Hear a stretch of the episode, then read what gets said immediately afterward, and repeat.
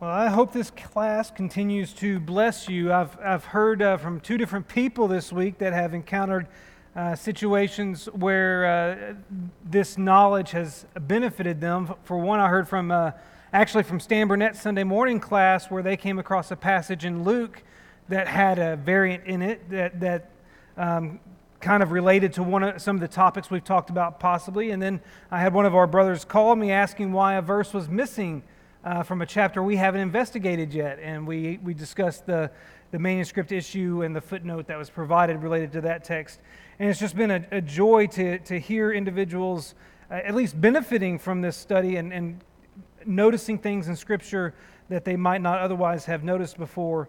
And that's the goal. Our goal is to understand why Scripture has to make uh, uh, footnotes, why certain texts are bracketed, things like that, uh, so that we can understand Scripture better and have confidence in it and be able to defend it all at the same time. So, tonight we continue our study of how we got the Bible, and this is the order of the study that I, I put forth at the beginning of this series, where we're going to focus on the inspiration with our first week, and then we've been, for the past five or six weeks, been focused on the transmission of how God's Word has been preserved and passed down through the centuries. And next week, we are going to start talking about the collection of God's Word. Next week, we're going to start talking about how the New Testament books became a New Testament canon, how they became selected for admission into what we now call as the New Testament. Uh, but tonight, we're going to conclude our discussion about the transmission. And if you recall from last week, we were focused on textual variants. In fact, for the past three or four weeks, we've been focused on textual variants. We spent a lot of time on the um, uh, unintentional variants that appear in Scripture and why they appear. And then last week we introduced some intentional variants and why they appear. And then we concluded last week by talking about some of the most notable variants that appear in the New Testament. We covered two of those last week. And as way of review, I want to mention those two passages just so you uh, uh, recall what they are, or if you're un- in tuning in with us for the first time tonight, you uh, will know why number one and number two are up there. The first one we looked at comes from Matthew chapter 6 and verse 13. It's a passage that uh, is included in the model prayer but you'll only find it in the King James Version and the New King James Version as far as in the text at Matthew chapter 6 and verse 13. Otherwise, you'll find it typically in the footnotes. And uh, it's a phrase that says, For thine is the kingdom and the power and the glory forever. Amen. In the uh, most uh, trusted manuscripts of the New Testament, that phrase does not appear. In the most valuable and most trusted New Testament manuscripts, which are typically the oldest and typically associated with, if you remember this terminology, the Alexandrian text type, that textual family of manuscripts that are, are typically uh, associated with the oldest manuscripts that we possess. And this phrase does not appear in the oldest manuscripts or the best manuscripts, and therefore is not likely um, original to the text. M- most likely, what happened is this terminology was utilized by the church when they recited the model prayer because it provided a more proper closing. And then over time, as scribes were editing the text of, of, of manuscripts, uh, this may have been memorized by some of them and they felt like it was accidentally left out, or, or maybe it was in a marginal note, which we'll talk more about in, in a minute. Um, but but for, some, for whatever reason, eventually along the way, that phrase got added into the text, even though it most likely was not part of the original. Then we looked at Mark chapter 16, verses 9 through 20, which is one of the, the more famous uh, variants in the New Testament. It's called the long ending of Mark as opposed to the short ending, because the best manuscripts of the New Testament end Mark at verse 8 in chapter 16.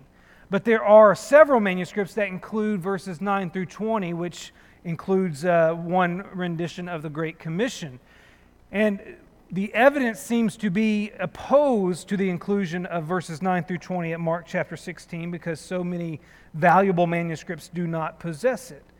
And uh, we, we noted that even if this section should not be included, it's not a, a, um, a loss of any doctrine for us because even though there's a great passage about baptism in verse 16, we still have the teaching of and the doctrine of baptism present throughout the rest of the New Testament. So we looked at these two passages. Both of them uh, show evidence of a variant that probably was not original to the New Testament text. Now we're going to continue on with four more notable variants that, that are worth our attention and time this evening. The first of these last four appears in John chapter 5 and verse 4. Actually, verse 3 and verse 4. So if you'll turn over to John chapter 5, this is the story, the narrative story of Jesus healing the lame man near the pool. You may recall this story because there's an interesting tidbit about how the first person in the pool would receive healing when the waters were stirred. I'm going to read verses 1 through 5 of John chapter 5, and I'm reading from the New King James Version. It says, John chapter 5, verses 1 through 5. After this, there was a feast of the Jews, and Jesus went up to Jerusalem. Now there is in Jerusalem by the sheep gate a pool, which is called in Hebrew Beth- Bethesda, having five porches.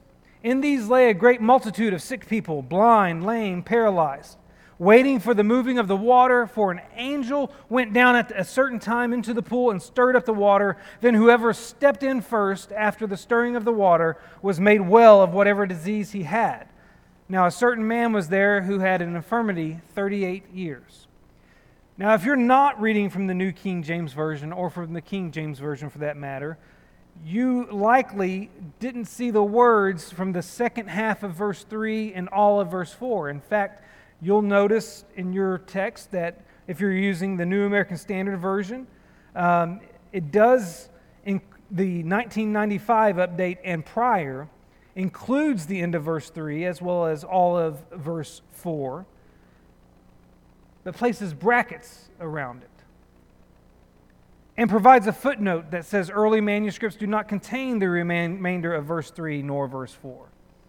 The updated New American Standard Version, which is a fairly recent update, provides a, a, footnote at John chapter 5 and verse 3, which says essentially the same thing, but it's no longer in the text of the New American Standard Version. The New International Version provides the number 4 identifying the verse, but puts it in brackets. So you're coming along, you read verse 3, and then all of a sudden you, you see a bracketed number 4, but there's no words within the text. It provides a footnote that you then have to read. You can see where the verse is supposed to be by a bracket, bracketed number, but it has a footnote that includes the quote and says that some manuscripts include this, wholly or in part. The ESV provides a footnote at the end of verse 3, which says, Some manuscripts insert wholly or in part, and then provides the terminology. So, this is one instance where uh, some English translations provide this content and others don't, just like the previous two examples that we've looked at. What's going on here with John chapter 5 and verse 4, though, or verse 3 and 4 for that matter? The verse, the passage, the words that appear in the New King James Version are not found in the manuscripts of the earliest and best manuscripts available to us. Particularly, you, if you can remember the, some of the manuscripts we've talked about, you won't find this in Codex Sinaiticus, Codex Vaticanus, or Codex Bezae.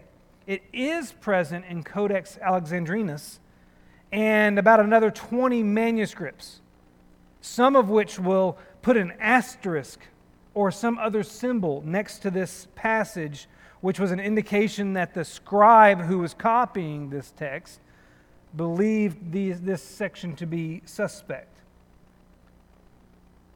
What's interesting is that this one verse, one and a half verse, if you will, it does contain seven words that are never again found in John's writings and in some, manu- and, and in some of the manuscripts, which the verse does appear, there are some variations in its wording, and it's, it has a variety of forms to the way it appears. What's interesting is that the verse really repeats information you get from the following verses. So if you finish the story from verse 5, you'll find out that the text does relay the facts that the, the, the sick man complain, well, verse 7. is where the sick man complains that he has no one to assist him into the pool when the water is stirred. So you don't need verse 4 to find out about the stirring of the water. That is related in verse 7. And then verse 7 also informs us that when this paralyzed man finally gets into the water, he finds out that someone else has entered before him. And from, from those two pieces of information, you can infer that the water in the pool is stirred and the first person to enter it is healed. You don't need verse 4 to come up with that information. So, what uh, scholars believe may have happened is that the further explanation of how this pool healing situation occurred, that an angel was specifically involved in stirring up those waters, that that, that information was, uh, was probably an oral tradition or something that was written in the, the margins of the text of a, of a manuscript as further explanation of what happened here, and that over time, copyists included the non biblical information in the text. That somehow, some way, a copyist included this information because it was explanatory, but it wasn't original. And so it got added into later manuscripts rather than the earlier manuscripts. And it's probable that this was a marginal comment explaining the moving of the water that we read about in verse 7.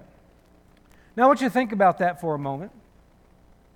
How many of you like to write in the margins of your Bible? Anybody in here do a lot of writing in the Bible, underlining, highlighting? I don't do that because I'm messy. And I don't like my handwriting, and I think it makes my Bible look worse. Now, I like doing notes in, a, in, uh, in an online or a, a, digital Bible. You can easily type those up, and, and they don't make it look unclean in some fashion. But there are a great many people who benefit from putting notes in their Bible. And I bet there are some of you who have had to buy new Bibles so you could start over with notes. Uh, you filled your Bible up with so many marginal notes that you needed a new one to start putting notes in fresh. Now, I want you to imagine imagine that all the Bibles in the world disappeared except for the one with your notes. And somebody comes along that doesn't know what a Bible is supposed to look like. And they come across your Bible for the first time in hundreds of years, and it's got the text all typed out, but it's got all these handwritten notes in it as well. And let's say it's now their job to take this one Bible in their possession and to create new Bibles out of it because there are no other Bibles. It's quite likely that they would feel compelled to include some of those notes if they don't know any better. That's likely what happened in a lot of these manuscripts is there were marginal notes on the side of the, of the manuscripts from people who have not necessarily listening to a sermon but, but had oral traditions passed down to them and that content then gets incorporated into their, uh, their copy because they're wanting to be faithful to the original copy that is something that there is evidence of happening in other passages, particularly, uh, and we're going to come across one of those in the next example, where the, something that was in the margins eventually got brought into the text. And that may have happened even here, as an explanatory uh, note was provided in the margins of John chapter 5 of one copy, and over time it got incorporated into the text. But John chapter 5 and verse 4 is one of those examples of a variant um, that uh, is not found in the earliest and best copies of Greek manuscripts. Now we come to the what I consider to be the most famous textual variant in all of the Bible. And it's the one that appears in John chapter 7, verse 53 through John chapter 8, verse 11. We would refer to it as the story of the woman caught in adultery. In scholarly circles, it's often referred to as the pericope adulterae. And it's this story that we find so phenomenal because Jesus demonstrates such powerful forgiveness in this story. Uh, let's read it very quickly. John chapter 7, beginning in verse 53. Every English translation does retain it in the text. And I'm going to read from the English Standard Version. They went each to his own house, but Jesus went to the Mount of Olives. Early in the morning, he came again to the temple. All the people came to him, and he sat down and taught them. The scribes and the Pharisees brought a woman who had been caught in adultery, and placing her in the midst, they said to him, Teacher, this woman has been caught in the act of adultery. Now, in the law of Moses, commanded us to stone such a woman. So what do you say? This they said to test him, that they might have some charge to bring against him. Jesus bent down and wrote with his finger on the ground, and as they continued to ask him, he stood up and said to them, Let him who is without sin among you be the first to throw a stone at her. And once more he bent down and wrote on the ground. But when they heard it, they went away one by one, beginning with the older ones. And Jesus was left alone with the woman standing before him. Jesus stood up and said to her, Woman, where are they? Has no one condemned you? She said, No one, Lord. And Jesus said, Neither do I condemn you. Go and from now on sin no more. Now, as you read that text, I'm certain you noticed how your English translation dealt with it.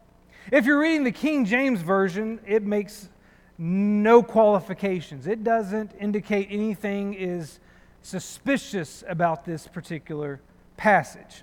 If you're reading the New King James Version, there is going to be a footnote at John chapter uh, 7 and verse 53, which is the only verse of this whole passage that's not in John chapter 8. But there'll be a footnote there that says, In you, capital N, capital U. We're going to explain that again in just a moment. In you, brackets 753 through 811, as not in the original text. They are present in over 900 manuscripts of John. So the New King James Version is letting you know that the critical text of the New Testament, we'll talk about that in a moment, that's what NU stands for. The critical text puts brackets around this, indicating that's not part of the original text, but then it says there are over 900 manuscripts of John. That's its way of appealing to what we know as the majority text. That there are 900 manuscripts of John that do include it. And once you know that there's a lot of evidence for it. Now, the New American Standard Version places single or double brackets around John chapter 7, verse 53 through 811. The 1995 and earlier edition uh, put single brackets. The more recent updated NASB has double brackets. They also include a footnote that says later manuscripts add the story of the adulterous woman, numbering it as John chapter 7, verse 53 through 811. The ESV has a bracketed heading prior to John chapter 7, verse 53. And it says in the heading, the earliest manuscripts do not include this passage. Additionally, the ESV places double brackets around the entire text of John chapter 7, verse 53 through 811. And it includes a footnote indicating that some manuscripts do not include this, and others add the passage here or in other locations. Now, the NIV takes the boldest measures. The NIV inserts a line before, a solid line before and after this passage. It also includes a bracketed heading prior to ver- chapter 7, verse 53, that says the earliest manuscripts and many other ancient witnesses do not have this. And a few verses, excuse me, a few manuscripts include these verses wholly or in part, and then it lists some other places where it's included. Now, that's the most fascinating thing about this story, is that among the manuscripts of the New Testament, it doesn't always appear in John between John chapter 7 and 8. That's right, chapter 7. it doesn't always appear in this same location. Here's what's fascinating some manuscripts place the story in John chapter 7 after verse 44. Other manuscripts place it after chapter 7, verse 36. That's immediately before the mention of the last day of the Feast of Booths, when Jesus spoke about rivers of living water. Other manuscripts place it at the very end of John's Gospel, after verse 25 of John chapter 21. as if they didn't know where to put it into John's gospel. They just knew it went with John's gospel. But what's even more fascinating is that sometimes this story is put in manuscripts after Luke chapter 21, verse 38. That is the last verse of Luke chapter 21, and that puts the story immediately before we have the last week of Jesus' life told. So you have this interesting story located at four different places in the book of John and one place in the book of Luke among the different manuscripts that we possess. That doesn't happen with much with very much in the text of scripture that a, the story jumps gospels sometimes. And here's the thing. This story is lacking in the best Greek manuscripts. Papyrus 66, which is one of the Bodmer papyri that we've looked at before, it's a, it's a near complete codex of the Gospel of John that dates to about 200 AD. It doesn't have this story. Papyrus 75, another one of the Bodmer papyri that we looked at, that contains most of Luke from chapter 3 through chapter 24 and the first 15 chapters of John. It dates to about 175 to 225 AD, and it doesn't have this story. Codex Vaticanus doesn't have this story. Codex Vaticanus dates to uh, the early 300s AD, as does Codex Sinaiticus, which also doesn't have this story. And Codex Washington, Washingtonius, me and Ben have been working on the pronunciation of this. Washingtonius is dated to somewhere between 300 and 500 AD. Doesn't have it either. And the pages that would contain this story in both Codex Alexandrinus and Codex Ephraem Rescriptus are missing. But careful calculation by scholars, they can look at what pages are missing and what, what content from the Gospel of John is missing, and they can calculate, calculate out about how, how much of the text is, uh, could be covered on those pages that are missing. And just by that kind of calculation, by, num- by uh, uh, measuring the columns and by numbering how many letters can fit on each row in each column, they can determine that on both Codex Alexandrinus and Codex Ephraem Rescriptus, this story would not have fit in the pages that are missing. And so the evidence is stacked against this story. The earliest Greek manuscript known to contain the woman caught in adultery story is Codex Bezae, which dates to about 400 AD. So there's not strong manuscript evidence for this, this story. Even more significant is the fact that no Greek church father for 1,000 years after Christ refers to this story as belonging to the fourth gospel.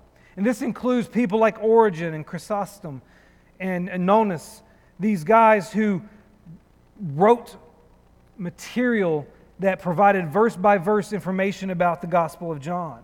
The first Greek church father, to use that terminology from the textbooks, the first one to make reference to this passage came from the first part of the 12th century.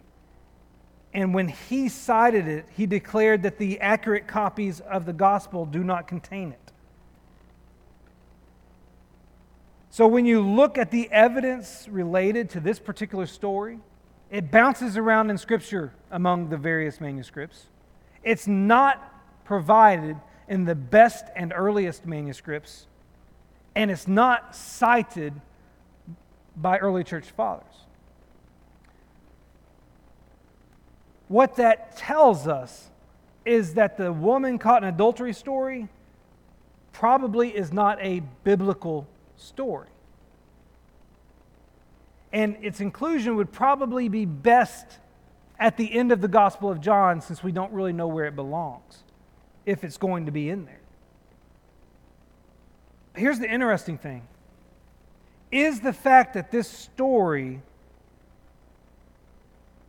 is, is the fact that this story is not in the best manuscripts evidence that it's not a true story. The fact that it's not in the best manuscripts is an indicator that it's probably not an original to the Bible story.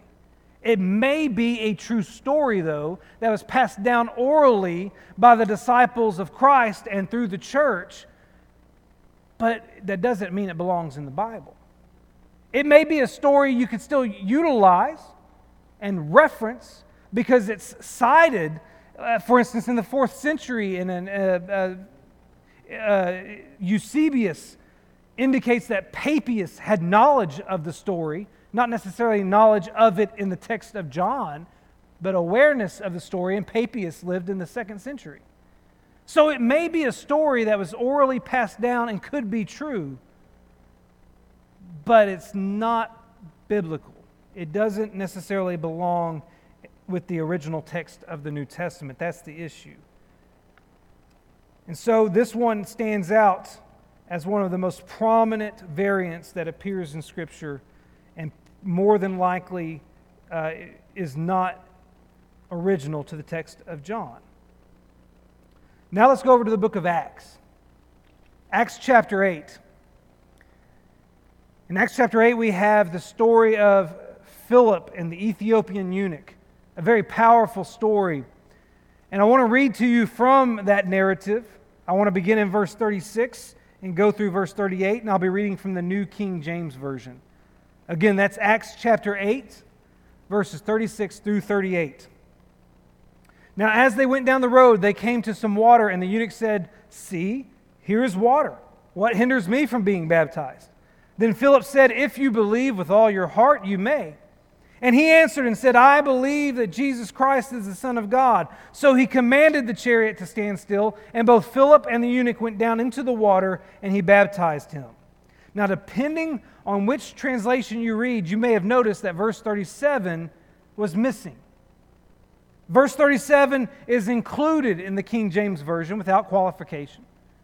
It's included in the New King James Version, but there is a footnote at the beginning of the verse that says, in you, a reference to the critical text of the Greek, omits verse 37. It is found in Western texts, that's a text type, including the Latin tradition.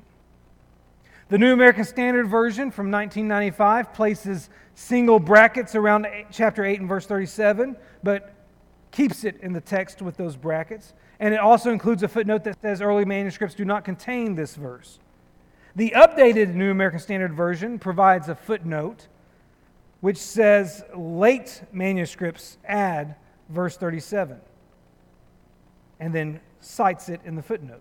The NIV provides, like it did in uh, John chapter 5 and verse 4, it provides the number 37 to mark where the verse should be in brackets. And then it provides a footnote refer, and states that some manuscripts include this content. The ESV provides a footnote at the end of verse 36, which says some manuscripts add all or most of verse 37. So, at least in, in every major trans, translation, English translation of the Greek New Testament, you'll find a reference to verse 37, at least in the footnotes. Now, what's the issue with this passage? Once again, it's manuscript evidence. It does not appear in manuscripts earlier than the 6th century. However, as early as the late 2nd century, there was a tradition that the eunuch had made this confession.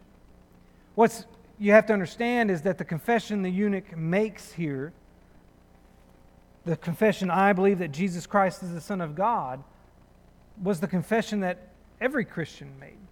It was the known confession that you make based on Romans chapter 10, verse 9 and 10. It's the confession that you uttered. And so, based on the simple tradition of these are the words that you say when you confess that Jesus Christ is the Son of God, it may have been supplemented here because that's just what you did. That's just what you said. And so, as early as the second century, it was believed that the eunuch made this confession. And we know that these were the very words that were the common confession made at baptism. And it's likely that a copyist or a scribe sincerely believed the words belonged in the text and over time included them. But the earliest manuscripts, manuscripts particularly earlier than the 6th century, do not include that phrase uttered by the eunuch. Now, we often appeal to that verse to help people understand what confession they're supposed to make.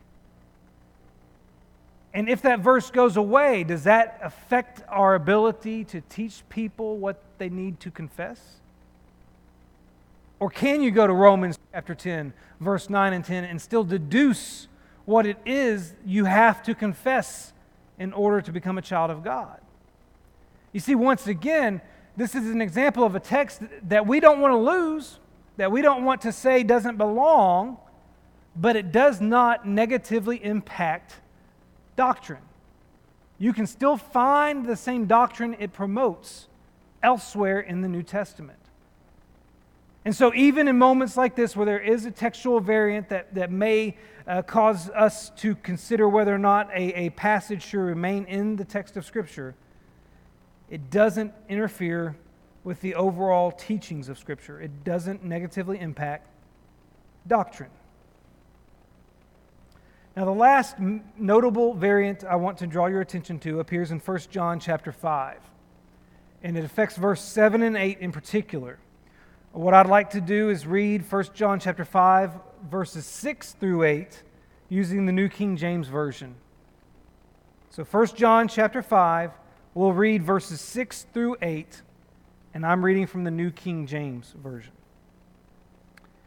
This is he who came by water and blood, Jesus Christ, not only by water, but by water and blood. And it is the Spirit who bears witness, because the Spirit is truth. For there are three that bear witness in heaven the Father, the Word, and the Holy Spirit, and these three are one. And there are three that bear witness on earth the Spirit, the water, and the blood, and these three agree as one. Now, depending on which translation you read, you may have noticed that the bulk of verse 7 and the beginning of verse 8 are missing. Now, the King James Version includes all of that without qualification.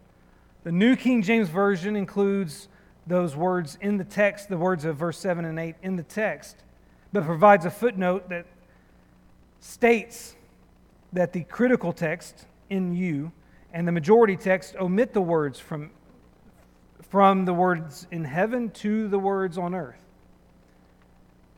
And only, it also says this in the footnote of the New King James only four or five very late manuscripts contain these words in Greek. Now, the New American Standard provides a footnote at the beginning of 1 John chapter 5 and verse 8, which says a few late manuscripts add and then provides the words. The NIV provides a footnote at the beginning of 1 John chapter 5 and verse 8 that says late manuscripts of the Vulgate, the Latin Vulgate, provide these words. And then in parentheses, the NIV adds that they are not, that this terminology, this, these verses, are not found in any Greek manuscript before the 14th century. And interestingly, if you read from the ESV, the ESV doesn't even acknowledge the existence of these words. There's no footnote, there's no reference, there's nothing. Now, the issue with this passage is often referred to as the Johannine comma. And it makes this reference to the Godhead. It makes this reference to heavenly witnesses, which are distinguished from earthly witnesses. And if you paid attention to the footnotes that I mentioned you'll find out that there are only a handful, legitimately handful of manuscripts, less than 10 manuscripts that include those words. And they're all very late. Nothing earlier than the 14th century. Nothing earlier than the 1300s that makes reference to the heavenly witnesses of the Father, the Word, and the Holy Spirit. Minuscule 61, also known as Codex Montfortianus. Uh, it's, the, it's a Greek manuscript discovered in the 1500s that's cited by the f- first well known uh, publisher of the Greek New Testament. It's the first manuscript to come to light that has a reference to this passage. It's believed that this edition originated as one of those marginal notes that I've been referring to tonight. And it was added to certain Latin manuscripts during the fourth century, which eventually got incorporated into the Latin Vulgate, which is the Latin translation of the Greek New Testament. See, this passage started in Latin and then got moved over into really late Greek manuscripts. See, what happened, I'm about to give you some a little bit of history on the, uh, the Greek New Testament and its public, publication. The first guy to publish the Greek New Testament in a written form was a guy named Erasmus. His first publication came out in 1516. And some critics of his publication of the Greek text believe that he downplayed the Trinity. And so, in around 1520, somebody handed him this codex that included this terminology. It's the only one at that time that even had this terminology. And so, when he did his updated edition of the Greek New Testament, he at least made reference to this, these terms that appear in 1 John chapter 5. He made reference to them at the least so that he could acknowledge that a manuscript existed. And it's believed by scholars that somebody fabricated that manuscript to get this information in it so that Erasmus would have to edit his Greek New Testament to include language favorable to the Trinity. Now, once again, we're dealing with a passage that does address a theological concept. But can you get an idea that there is such a thing as a Godhead without this verse? Absolutely. Just look at the baptism of Jesus. You have three representatives present God speaking, the Spirit descending, and the Son emerging from the water. This, the doctrine of the Godhead is not based solely on this verse.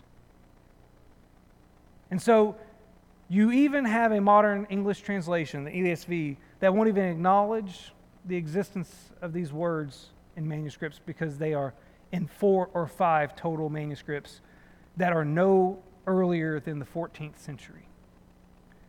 So you have this is one of the most problematic passages, I would say, of the New Testament. But like I've said all along, none of these variants hinders our understanding of doctrine or theology. None of them infringe upon it. If you removed all of these passages from the text of Scripture, it wouldn't change Scripture in the sense of the overall message and our ability to understand what God's will is.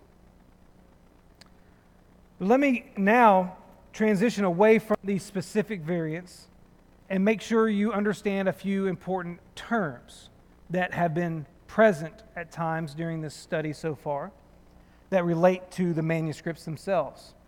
The first term I want to uh, mention is the textus receptus.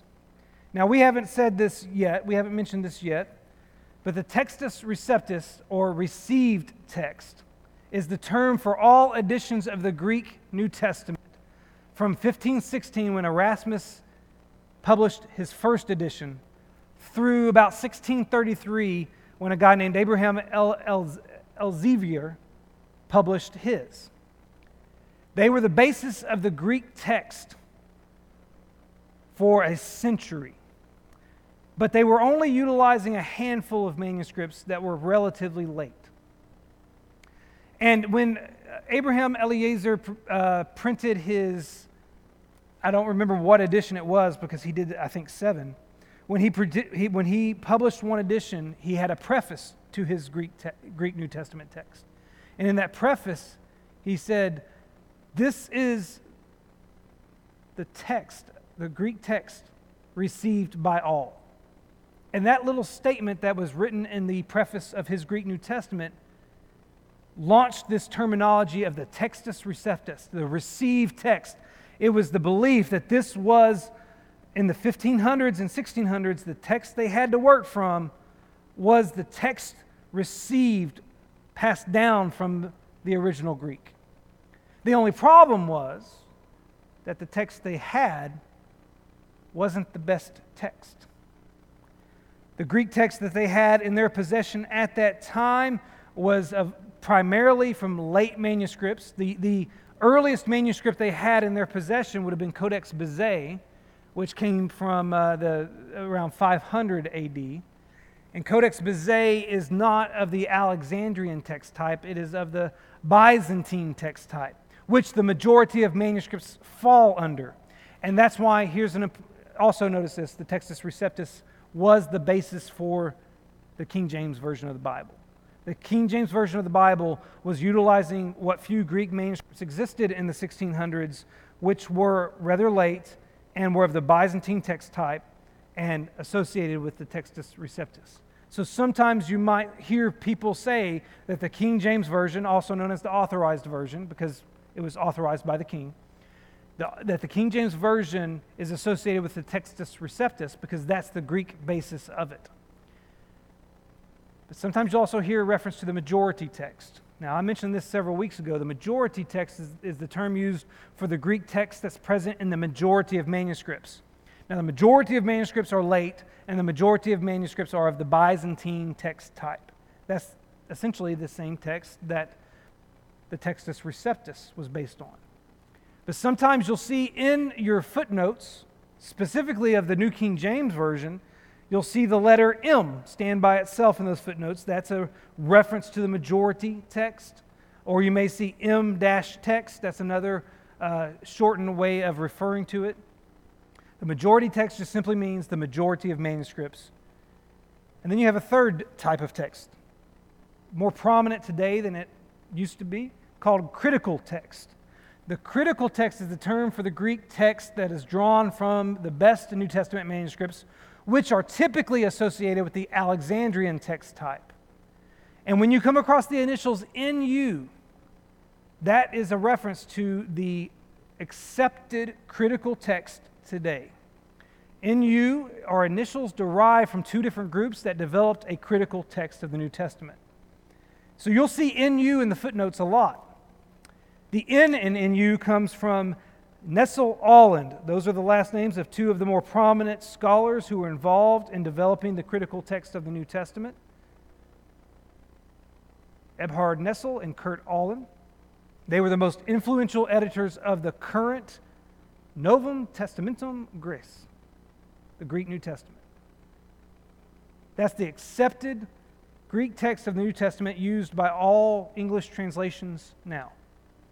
And it's in its 28th edition its first edition was in the late 1800s. It's now in its 28th edition. So sometimes when they're referring to the Nestle Aland critical text of the Greek, they'll say NA 28.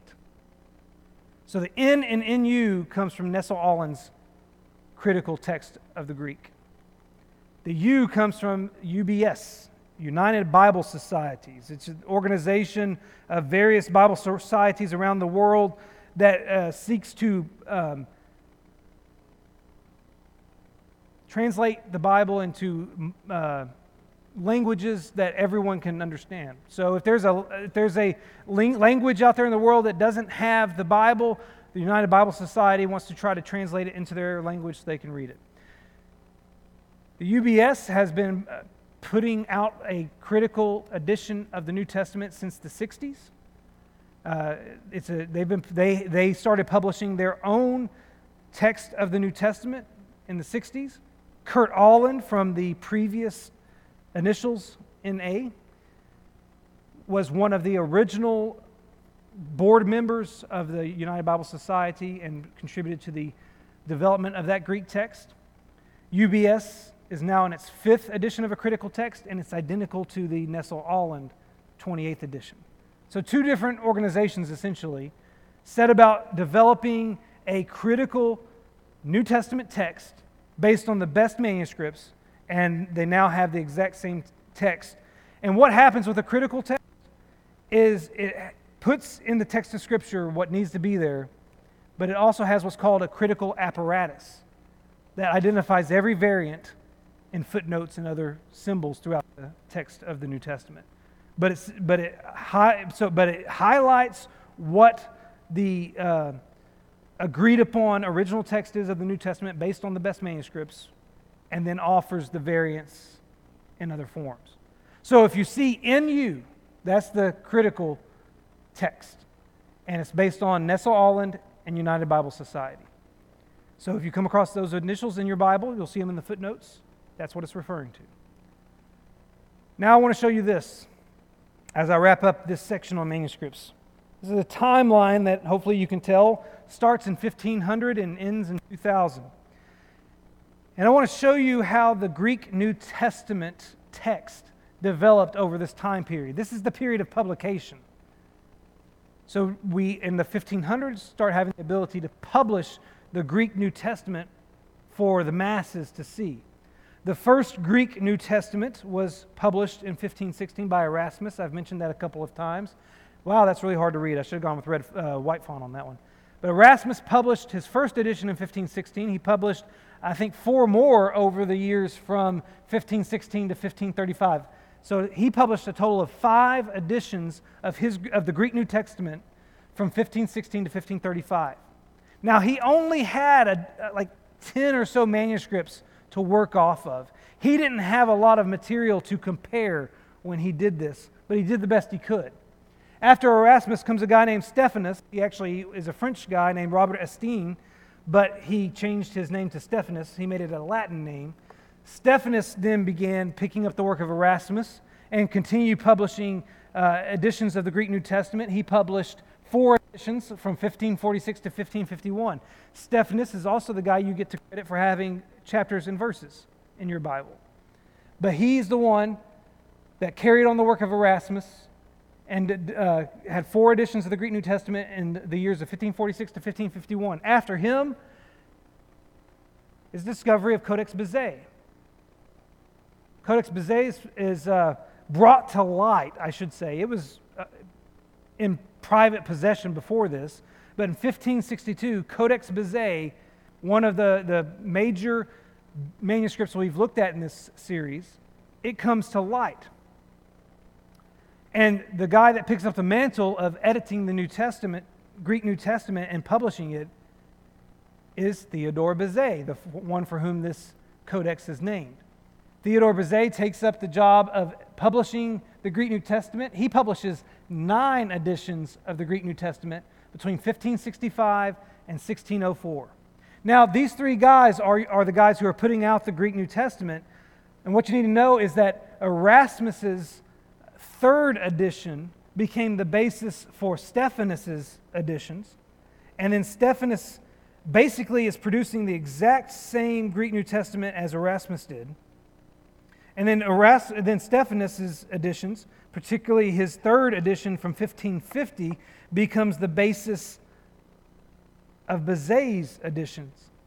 And so from Erasmus through Theodore Bezae, you basically have the same Greek text.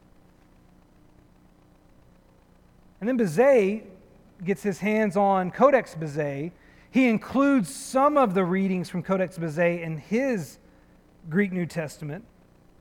And by 18, oh, excuse me, 1588, 1589, he's put out another one of his Greek New Testaments, and that Greek New Testament that Theodore Bezae develops becomes the basis of the King James Version.